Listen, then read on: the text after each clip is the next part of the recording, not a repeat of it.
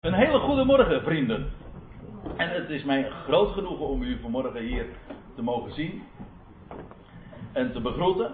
En ik vind het helemaal een geweldig groot voorrecht dat ik vanmorgen mag uitleggen waarom het vandaag zo'n geweldige, gedenkwaardige dag is. En als u nou denkt dat dat is omdat het eerste paasdag is, dan hebt u het mis dat is misschien een teleurstelling voor u. Maar ik ga het helemaal goed maken. Dat beloof ik bij deze. Kijk, de kerkelijke kalender, wat je er ook van zeggen kunt. Het is niet iets wat uit de Bijbel komt. Dat geldt al voor het kerstfeest, de data die daaraan gekoppeld zijn. Dat geldt voor Goede Vrijdag. Dat, dat geldt ook voor Pasen. De data die daaraan zijn gelinkt, zijn niet bijbels van origine. Wat bijbels is, is de kalender die God ooit aan zijn volk Israël heeft gegeven. En ik zal u vertellen dat de afgelopen week was het Pesach. In het Jodendom is dat vanaf dinsdag gevierd. Dat wil zeggen, de afgelopen dinsdag was het de 15e Nisan of de 15e Aviv. En dat is de eerste dag van het feest van Pesach, het feest van de ongezuurde broden. Dat betekent dat het vandaag, en ik heb u hier een plaatje gegeven, weergegeven van een website waar je dat allemaal keurig kunt nalezen. Dan kun je de, de data gewoon converteren. Dan vul je in wat vandaag het vandaag is. En dan geeft hij precies weer wat voor dag het in het Jodendom is. Of op de Hebreeuwse kalender. Wat trouwens ook weer niet helemaal één op één gelijk loopt. Maar daarover straks wellicht nog even meer. Vandaag is het dus zondag 20 april. Ik hoop dat u het een beetje goed kunt zien. Ja. Nou ja, als in ieder geval maar uh, de letters zichtbaar zijn. In elk geval, uh, het is vandaag dus de 20 april. En dat komt overeen met de 20ste Nisan. En dat betekent dat het is de zesde dag van Pesach. U moet weten, die, dat feest van Pesach, dus dat dus afgelopen dinsdag, de 15e begon, dat duurt zeven dagen. Dat lees je in Leviticus 23 of Exodus 12. Diverse schriftplaatsen wordt dat ook beschreven. Duurt zeven dagen. En vandaag is dus de zesde dag. Morgen is de laatste dag van, het, van de week van Pesach. En dat betekent dat het gisteren de Sabbat in de week van Pesach was. U zegt ja, de Sabbat, dat wil zeggen onze zaterdag. Wat is daar zo bijzonder aan? Nou, die Sabbat op zich niet, maar de dag na die Sabbat is heel bijzonder. Want dat is namelijk een Bijbelse hoogtijdag. Dat is vandaag dus. Vandaag is de dag na de Sabbat. De dag waarin we lezen, in bijvoorbeeld Leviticus 23, met name dan, dat op die dag de eersteling, de eersteling schoof van de gerstenoogst bij de Here aangeboden wordt. Dat is vandaag. Ik zei zojuist al even, in het Jodendom eh, is dat niet altijd de, de Hebreeuwse kalender, dat wil zeggen de kalender die God heeft gegeven en de wijze waarop de het Jodendom dat heeft ingevuld, dat loopt niet één op één synchroon, want helaas heeft het Jodendom daar een vaste datum voor geprikt. En die zegt ja, die, die, die dag van de eerstelingsschoof, dat noemt men dan de omertelling begint dan, ik kom daar straks nog op terug. Dat is eigenlijk, uh, dat is gewoon 16 Nisan. Ze hebben daar een vaste datum voor aangegeven. Maar dat doet de Bijbel niet. Ik wil u meenemen om te beginnen naar Leviticus 23. Daar staat dit in het tiende vers. Leviticus 23 is een hoofdstuk dat je echt moet onthouden als je wat wilt weten over de, de Bijbelse hoogtijdagen.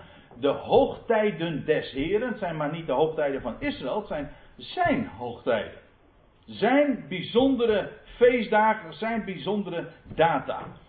En Leviticus 23 vind je daar een keurig overzicht. Zeven hoogtijden. Gedurende de eerste maand, gedurende de zevende maand en ook nog een één hoogtijd daartussen. Het heeft te maken met de eerste komst van Christus, met de tweede komst van Christus en dat wat God daartussen doet. Ja, dat is allemaal geweldig, maar uh, die hele structuur van de feestdagen en de hoogtijden, daar is nu niet mijn onderwerp. Laat ik meteen maar gewoon toe tot mijn punt komen, namelijk die dag dat de eersteling schoof aan de Heer wordt aangeboden. Spreek tot de Israëlieten en zeg tot hen: Wanneer jullie komen in het land dat ik u geef, en de oogst daarvan binnenhaalt, het gaat hier om de gersteoogst. Dat is van belang, want er zijn namelijk diverse oogsten zo in, op die kalender. Sterker nog, alle hoogtijden die we in Leviticus 23 aantreffen, de hoogtijden in de eerste maand, in de derde maand, in de zevende maand, zijn allemaal oogstfeesten. Nog veel meer dan dat, maar het zijn in ieder geval de feesten, de hoogtijden, waar een oogst wordt binnengehaald. Ik zal u het laten zien. Nou ja, voor zover u het ziet, maar in ieder geval, op dit plaatje staat de eerste maand. Dan wordt de gerstenoogst binnengehaald. Dat is deze maand dus, in april. Dat wil zeggen de maand Nisan, dat is de Hebreeuwse kalender. En dan in de derde maand, zeven weken later, volgt de tarweoogst. Dat is negen, ja, na vijftig dagen krijg je dus het Pinksterfeest. Pinkster betekent de vijftigste. En dan wordt, worden de eerstelingen van de tarweoogst binnengehaald. En dan nog weer een aantal maanden later, in de zevende maand, dat komt ongeveer overeen met onze maand september. Want ja, die, die maanden, onze maanden en de maanden op de Hebreeuwse kalender, dat loopt ook al niet samen. Dat is heel mooi. Eh, even, even tussendoor. Een, een maand in de Bijbel is echt ook een maand. Dat wil zeggen de, een maancyclus. De nieuwe maand is ook met recht de nieuwe maan. Als het nieuwe maan is, dan begint de nieuwe maand. Echt heel logisch. Vandaar ook dat halverwege de maand, de vijftiende van de maand, bijvoorbeeld toen het, toen het feest van Pesach begon, dat was de vijftiende, dat is per definitie volle maan. Dat is altijd zo. Dus een, een maand is met recht dus een maancyclus. Er is veel over te vertellen. Onze, onze jaarberekening, onze maandberekening is heel anders. Is gebaseerd op de zon. Ik ga weer even terug naar Leviticus 23. Dus dit wat betreft die verschillende oogsten. Het ging dus over het feit dat de oogst wordt binnengehaald. Maar als ze dat deden, dan lees je, dan zult gij de eersteling schoof, in uw vertaling staat er wellicht de eersteling garve, maar een garve is een wat oud-Nederlands woord, dat betekent een schoof, een bundel van aren. Dan zult gij de eersteling schoof van uw oogst naar de priester brengen. Dat woord schoof of garve, dat is in het Hebreeuws het woordje omer. Vandaar ook dat men zegt, de dag na de Sabbat, de dag van de eerstelingsscharven, dat noemt men het begin van de Omer-telling. Men gaat vanaf die dag tellen. Ik zal u dat straks ook nog duidelijk laten zien. Maar in elk geval, dat woord schoof is dus Omer. Hou hem even goed vast. En hij, dat is die priester dus, die, die eerstelingen van de oogst, dus er gaat nog een grote oogst volgen van de gerst. Maar de eersteling schoof, de eerste bundel van die schoof, wordt aan de priester aangeboden. En hij zal de schoof voor het aangezicht van Yahweh bewegen. In de traditie is het zo gegaan, en dat vind ik wel heel mooi. Dan, dat doet hij boven zijn hoofd en zwingt die priester bij wijze van spreken. Maar eigenlijk is dat inderdaad wat hij doet. Hij zwingt die priester met die eersteling schoven om te laten zien ja, om te laten zien, ja. Dat het leeft. Want bewegen en leven heeft ook alles met elkaar weer te maken. Het is het feest van de lente, van Aviv, van het voorjaar. En de oogst gaat komen. Dit is de eersteling. Bewegen is altijd in de Bijbel ook een, een, een beeld van leven. Als iets beweegt, dan leeft. Levend water is ook gewoon stromend water, bewegend water. Goed, hij zal die bewegen opdat gij welgevallig zijt. Dat is mooi, dus het, het komt er eigenlijk op neer. E-, even ook, niet alleen letterlijk, maar ook typologisch, hè, waar het een uitbeelding van is. Even aan denken. Die priester, die beweegt die eerstlingsschoof voor hem, vandaar ook naar omhoog. Het leeft en het welgevallen van die schoof, dat straalt als het ware af op het volk. Opdat gij, Israëlieten, welgevallig zijt. Dus het welgevallen van die schoof, dat straalt af op het volk. Denk daar eens over na. Maar ik ga verder.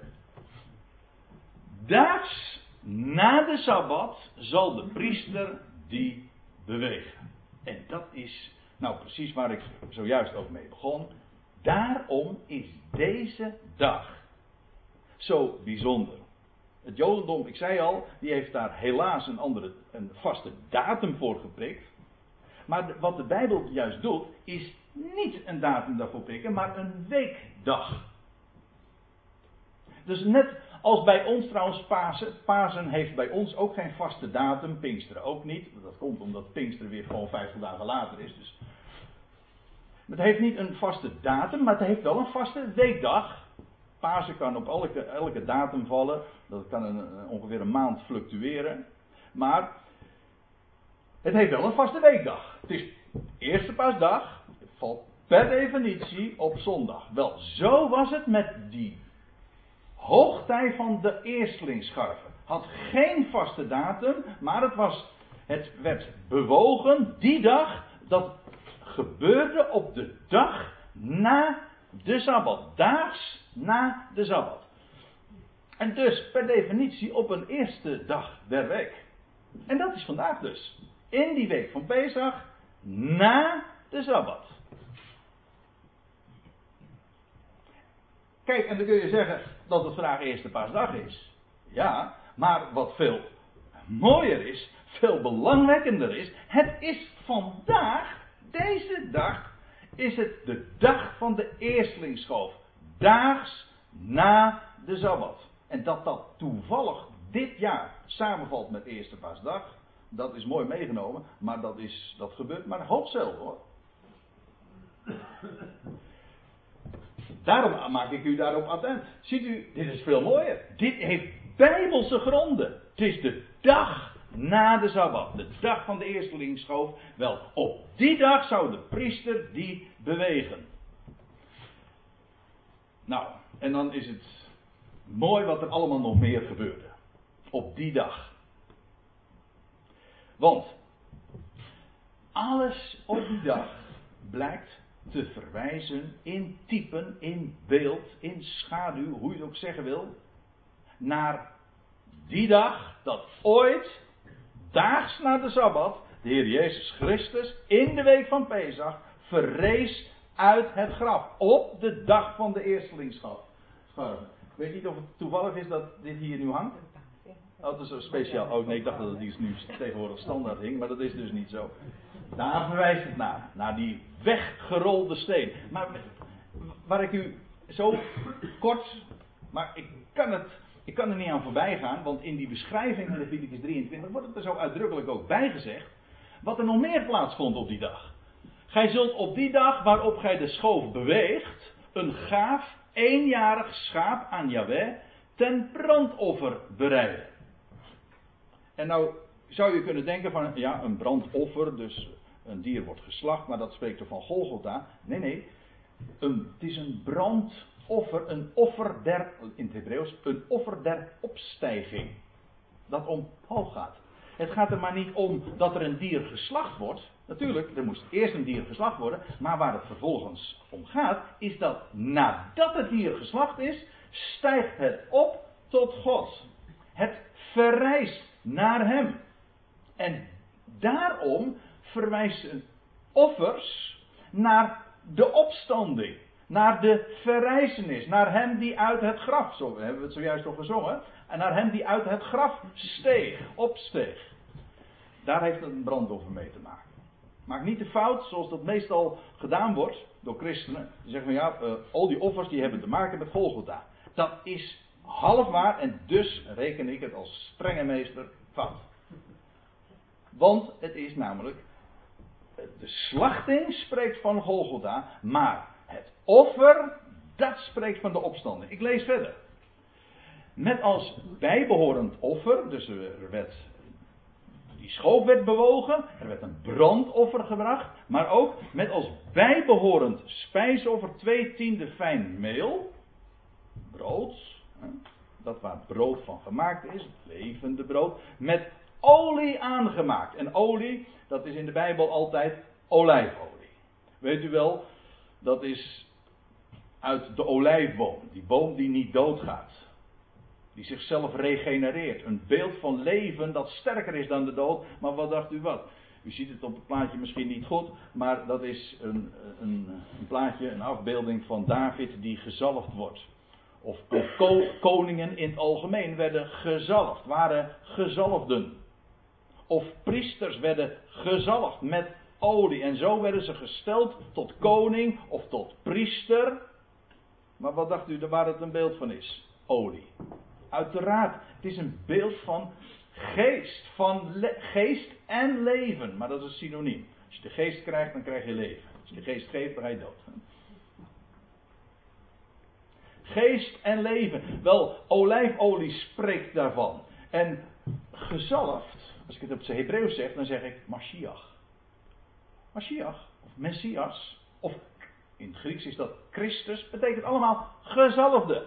Hij werd de gezalfde. Het levende brood, hij werd gezalfd tot Messias. Waarom? Hij kreeg de geest. Op die ene dag, dat hij, op die dag na de Sabbat, toen lag hij daar in het graf, maar hij kreeg de geest. Hij werd gesteld tot Christus, tot Heer en Christus, zegt Petrus in Handelingen 2, vers 36.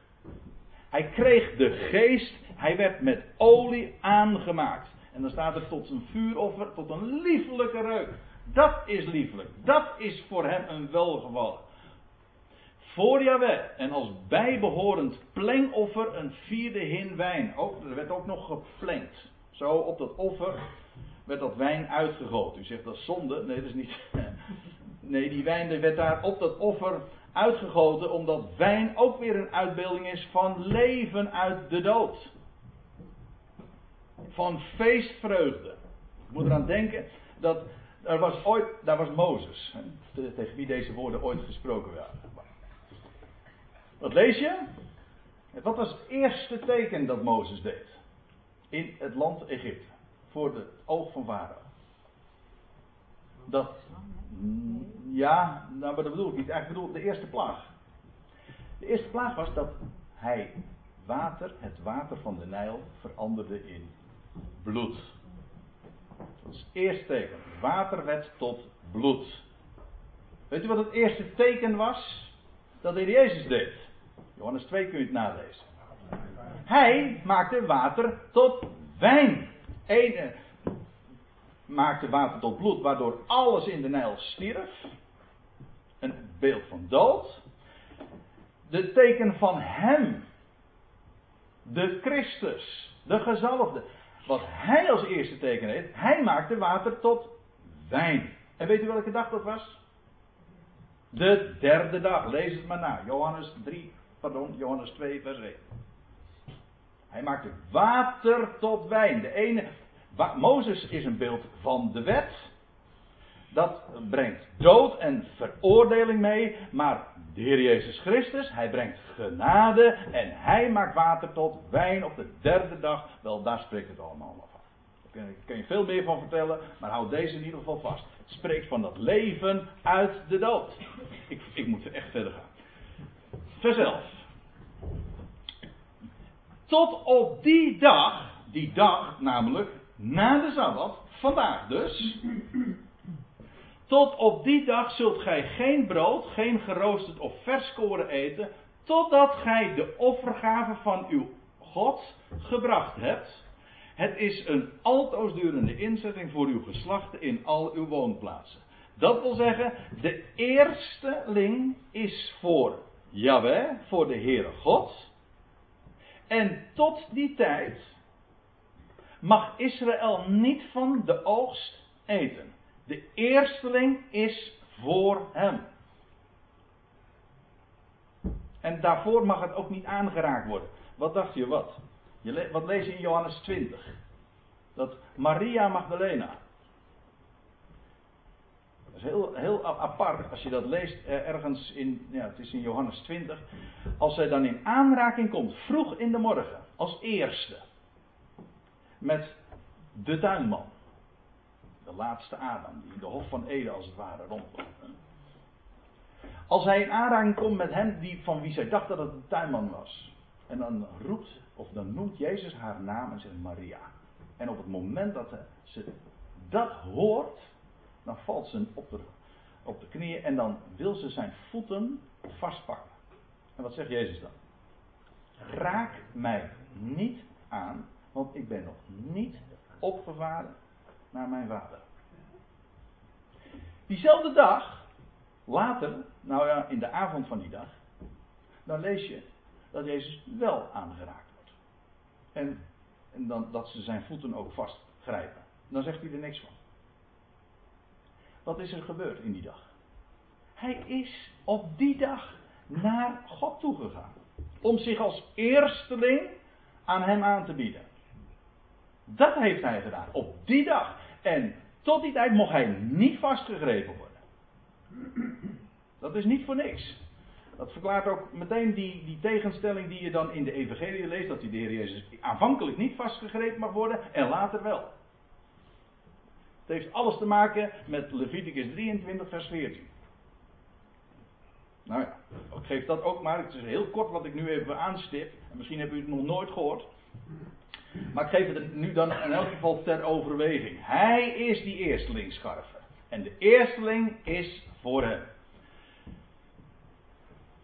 En staat er dan, dan, op die dag, de dag van de eerstelingsscharven, de dag na de Sabbat, dan zult gij tellen van de dag na die Sabbat, van de dag dus waarop gij de school van het beweegoffer gebracht hebt, zeven volkomen Sabbatten zullen het zijn. Kijk, en hier begint, vind je dus de verklaring van dat begrip, de Omer-telling. Men moest vanaf die dag vanaf de dag na de Sabbat, vanaf vandaag, gaat men tellen. Zeven Sabbatten. En dat niet alleen. Zeven, volle Sabbatten. Maar eh, niet alleen de Sabbatten moest men tellen, maar men moest ook de dagen gaan tellen. Tot de dag na de zevende Sabbat zult gij tellen vijftig dagen. En dan zult gij een nieuwe spijsoffer aan Jahweh brengen. En ik kan u verklappen welk spijsoffer dat is. Dat is het spijsoffer van de tarweoogst, de eerstelingen van de tarweoogst. En maar dan zijn we inmiddels zeven weken verder. En dus, na 49 dagen, de vijftigste dag. Na de zevende Sabbat volgt weer, uiteraard. Dat is dus ook per definitie op een zondag. Op een eerste dag der week. Men moest tellen. En dan begrijp je ook meteen waarom daar geen vaste datum voor is. En waarom men moest tellen. Ja, logisch. Als de Heer had, als er een vaste datum voor had, gegolden, had, voor had gegolden, dan had de Heer gewoon gezegd van nou op die datum, dan hoef je helemaal niet te tellen.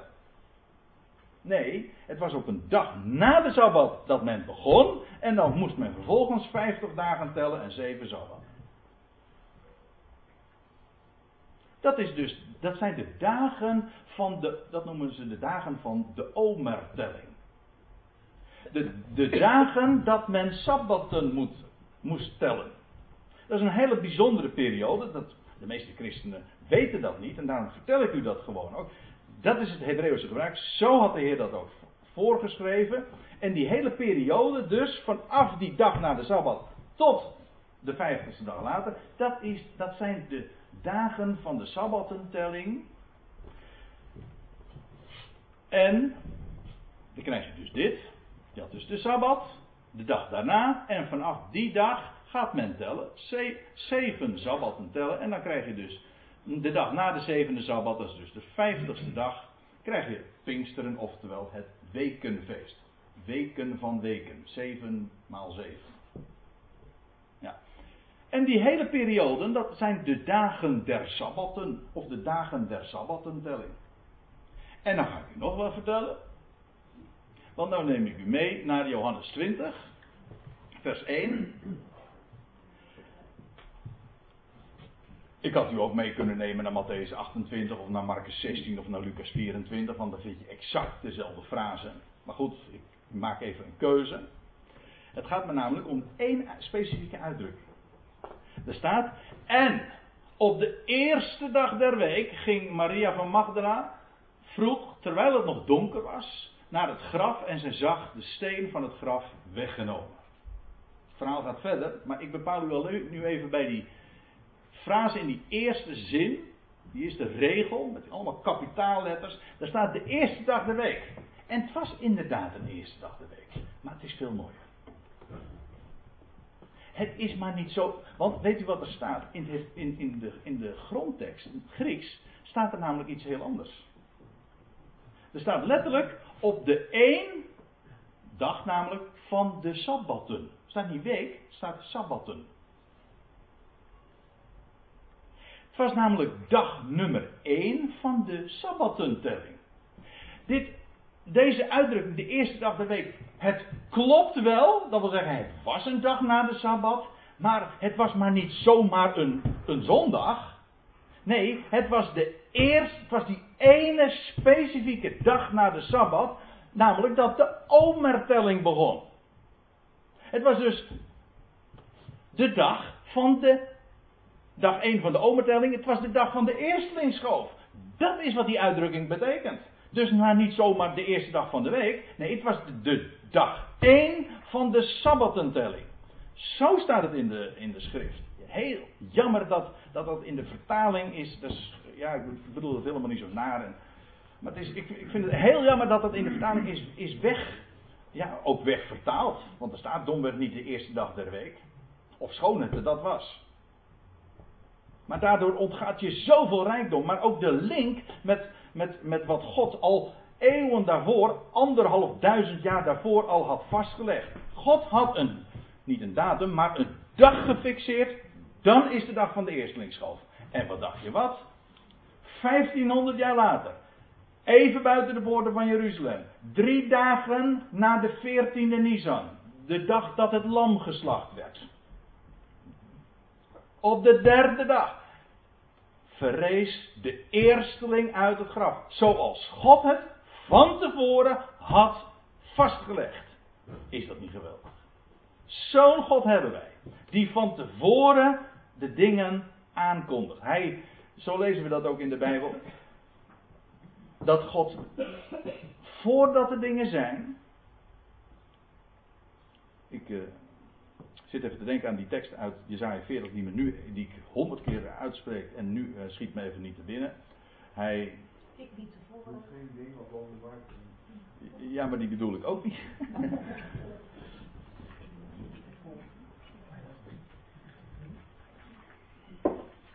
nou, ik kom er gewoon even niet op. Maakt niet uit. Eén uh, ding moet duidelijk zijn.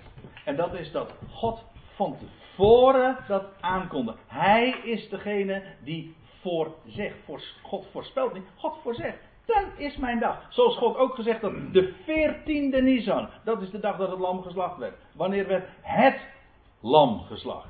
Op die datum. En wanneer werd de eersteling? Wanneer verrees hij uit het graf? Ja, natuurlijk op de dag na de Sabbat, de dag van de eerstelingsschoof, de dag van de gerst. Toen verrees de vorst. Ik ben nog vergeten te zeggen dat gerst in de Bijbel, dat heeft te maken met harig. U weet het, gerst, dat is, dat zo'n hele harige aar. Maar het heeft te maken met harig, maar het heeft in het Hebreeuws ook nog alles te maken met, het, met she'er, met shar, met Sarah. Sarah betekent vorstin, met heerschap bij.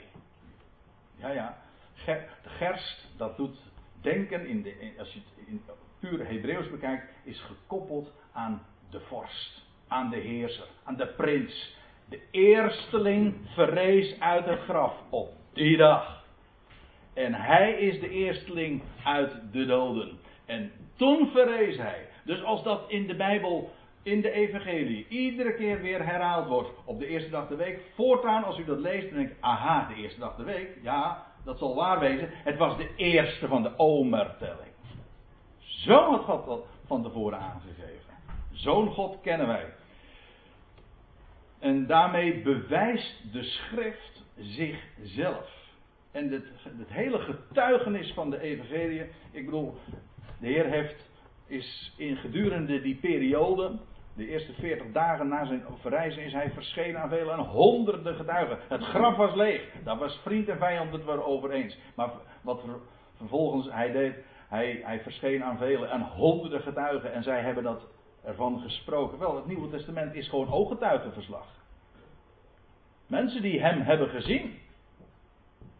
En daarvan hebben getuigd. En, daar, en daar hun, hun getuigenissen ook met de dood hebben we bekocht. Kijk, zo. Het is, het is maar niet een verhaal. Nee, het is historie. Het, is een, het zijn feiten. Zo zijn de dingen gegaan.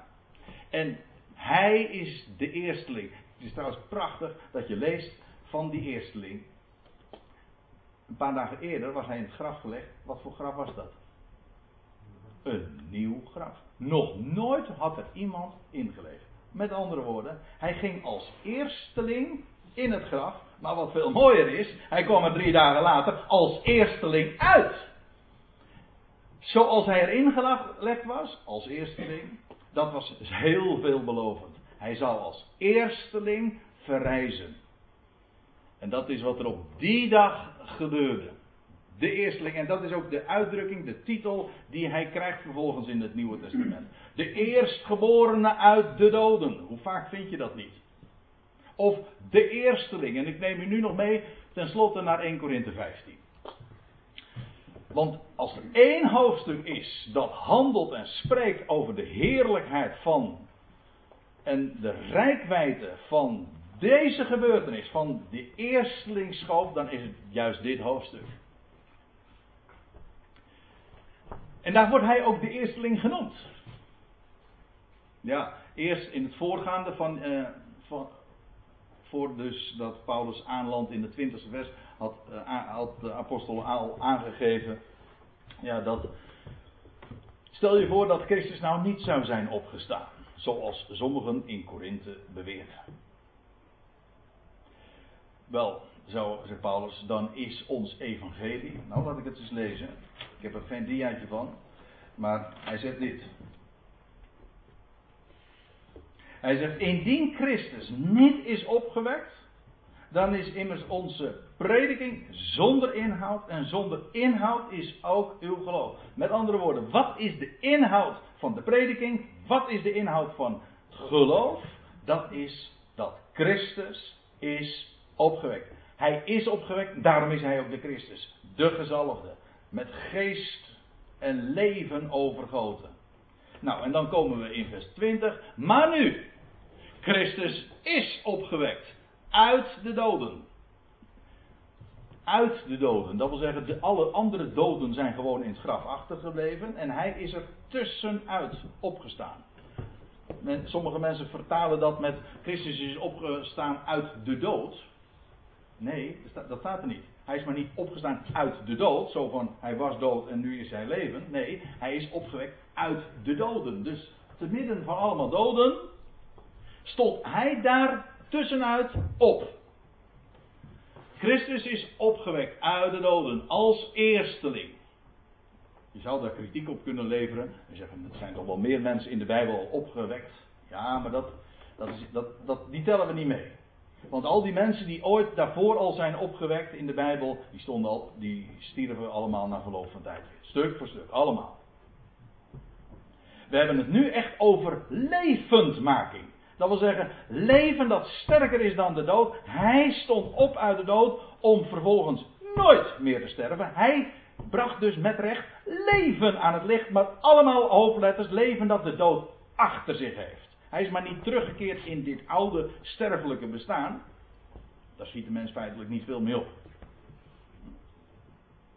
Nee, hij verrees uit het graf als eersteling om nooit meer te sterven. En daarin is hij dus met recht de eersteling van hen die ontslapen zijn. Want, dewijl, nou ja, het is eh, een beetje oud-Nederlands natuurlijk, hè. Uh, want omdat, uh, of terwijl de dood er is door een mens. Ja, de dood heeft zijn intrede gedaan door een mens, Adam. Zo is ook de opstanding der doden door een mens. Want, evenals in Adam dan alle sterven, vers 22, evenals in Adam allen sterven, dat lijkt mij een evident feit. Adam, ons aller stamvader, hij is degene die er verantwoordelijk voor is. Door hem is de dood, heeft de dood in de mensenwereld zijn intrede gedaan. En ook de zonde. Door Adam zijn u en ik stervelingen. Dat is niet uw keuze, dat is niet mijn keuze. Adam, via die ene mens, Adam, zijn wij allemaal stervelingen. Eén mens. Eén daad. Wel, evenals in Adam alle sterven, dat wil zeggen stervelingen zijn, zo zullen ook in Christus allen levend gemaakt worden. Niet allen in Christus, nee, zo zullen ook in Christus, de opgewekte, de levensvorst, de Mashiach, allen levend gemaakt worden. Dat wil zeggen het hele mensdom. Dus als we het hebben over de eersteling, ja, de eersteling van wie? Nou, van een hele grote oogst. Hoe groot is die oogst? Wel, zo groot als de oogst van Adam was, maar dan negatief. Door hem is de dood en de zonde in de wereld naar alle mensen gegaan. Wel, zo zullen ook in Christus. Dacht u nou werkelijk dat Christus onderdeed van Adam? Zo zullen ook in Christus allen levend gemaakt worden. Maar, zegt Paulus er dan bij, ieder in zijn eigen afdeling, in zijn eigen klasse. Ieder in zijn eigen rangorde. Niet allemaal tegelijk. Christus als eersteling. Op de dag van de eerstelingschoof. Toen verrees hij uit het graf. Dat is het verleden tijd. 2000 jaar geleden. Er is nog niemand in deze hele wereld die, als hij, die is opgewekt. Wanneer is de volgende rangorde? Wanneer is de volgende afdeling? Laten we het lezen. Vervolgens die van Christus zijn bij zijn komst. Letterlijk in zijn parousia of in zijn aanwezigheid. Als u een statenvertaling hebt, staat het er zo. In zijn aanwezigheid. Dat is trouwens ook niet één moment. Zijn aanwezig, zoals zijn eerste komst ook niet één moment is, maar een periode. Zo is zijn parousia in de toekomst ook een periode. Het slaat een reeks van momenten. Maar daar gaat het nu even om. Niet om, het gaat even om de rangorde. Christus als eersteling. Vervolgens die van Christus zijn in zijn parousia. En daarna het einde van wat? Waar ging het over? Nou, het ging over de rangorde van de levendmakingen, toch? Zoals in Adam allen sterven, zo zullen in Christus allen levend gemaakt worden, maar ieder in zijn, rang, eh, in zijn eigen rangorde. Nou hebben we gehad Christus als eersteling, dat is een historisch feit inmiddels. De volgende rangorde is die van Christus zijn in zijn parousia. En daarna de volleinding van die levendmaking, van de levendmakingen. Dat wil zeggen, de rest, die niet van Christus zijn.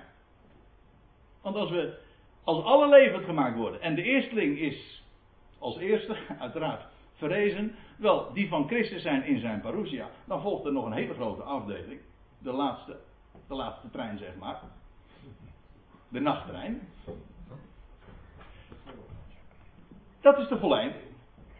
Wanneer hij het koninkrijk aan God de Vader overdraagt. Wanneer hij alle heerschappij, alle macht en kracht ontroond zal hebben.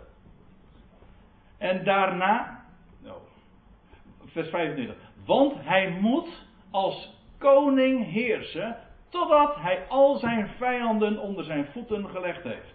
Dat is prachtig in de Bijbel. Ja, dus hij, Christus heerst. Ja, er zijn allerlei liederen die zeggen Christus heerst in eeuwigheid. Dan zeg ik van nou, dat kan wel. Maar hoe, hoe kan het dan dat hier dan staat Christus heerst totdat? Het probleem is gemakkelijk opgelost als je weet waar het woordje eeuwigheid mee te maken heeft. Eeuwigheid in de Bijbel heeft te maken met eeuw, met aion. Wel, Christus heerst tot in de aionen. Ja, dat staat er. Niet tot in eeuwigheid, want hij heerst totdat. Hij heerst in de duizend jaren die straks gaan komen. Het Messiaanse koninkrijk. Die periode waarin Satan gebonden zal zijn. De duizend jaren. Maar is dat het einde van zijn heerschappij? Nee hoor, helemaal niet. Want je leest dan vervolgens, openbaring 21, 22, over de nieuwe hemel en de nieuwe aarde. Dat een nieuw Jeruzalem vanuit de hemel neerdaalt. Daar heerst Christus nog steeds. Lees het maar nou, over de troon van het lam. En zij zullen met Christus als koningen heersen. Christus heerst. Maar hij moet als koning heersen. Totdat hij al zijn vijanden onder zijn voeten gelegd heeft. Hier heerst Christus nog steeds. Alleen, er is nog één vijand. De laatste vijand die ontroond wordt. Die buiten werking gesteld wordt, dat is de dood. En hoe zou Christus dat nou doen? Hoe zou hij de dood nu te die doen als laatste vijand? We hebben het gelezen. Hij maakt namelijk alle levend. Hoe doet hij de dood niet? Door alle levend te maken. En als alle levend gemaakt zijn, dan is er geen dood meer. Dat is de truc. De goddelijke truc. Zo heeft God dat, is God dat voornemens. Hij is de levende God. De God staat er in 1, in 1 Timotheus 6 de God die allen, de levende God, de God die allen levend maakt. Hij is de levende God en hij doet de dood, oké, als laatste, maar hij doet de dood teniet. De laatste vijand die ontroond wordt, is de dood. En want staat er dan, alles heeft hij aan zijn voeten onderworpen. Maar wanneer hij zegt dat alles hem onderworpen is, is blijkbaar hij, God, uitgezonderd, die hem alles onderworpen heeft. Dat is logisch. En dan staat er in vers 28 van 1 Korinthe 15: Wanneer alles hem, Christus, onderworpen is, dan zal ook de zoon zelf aan hem worden onderworpen.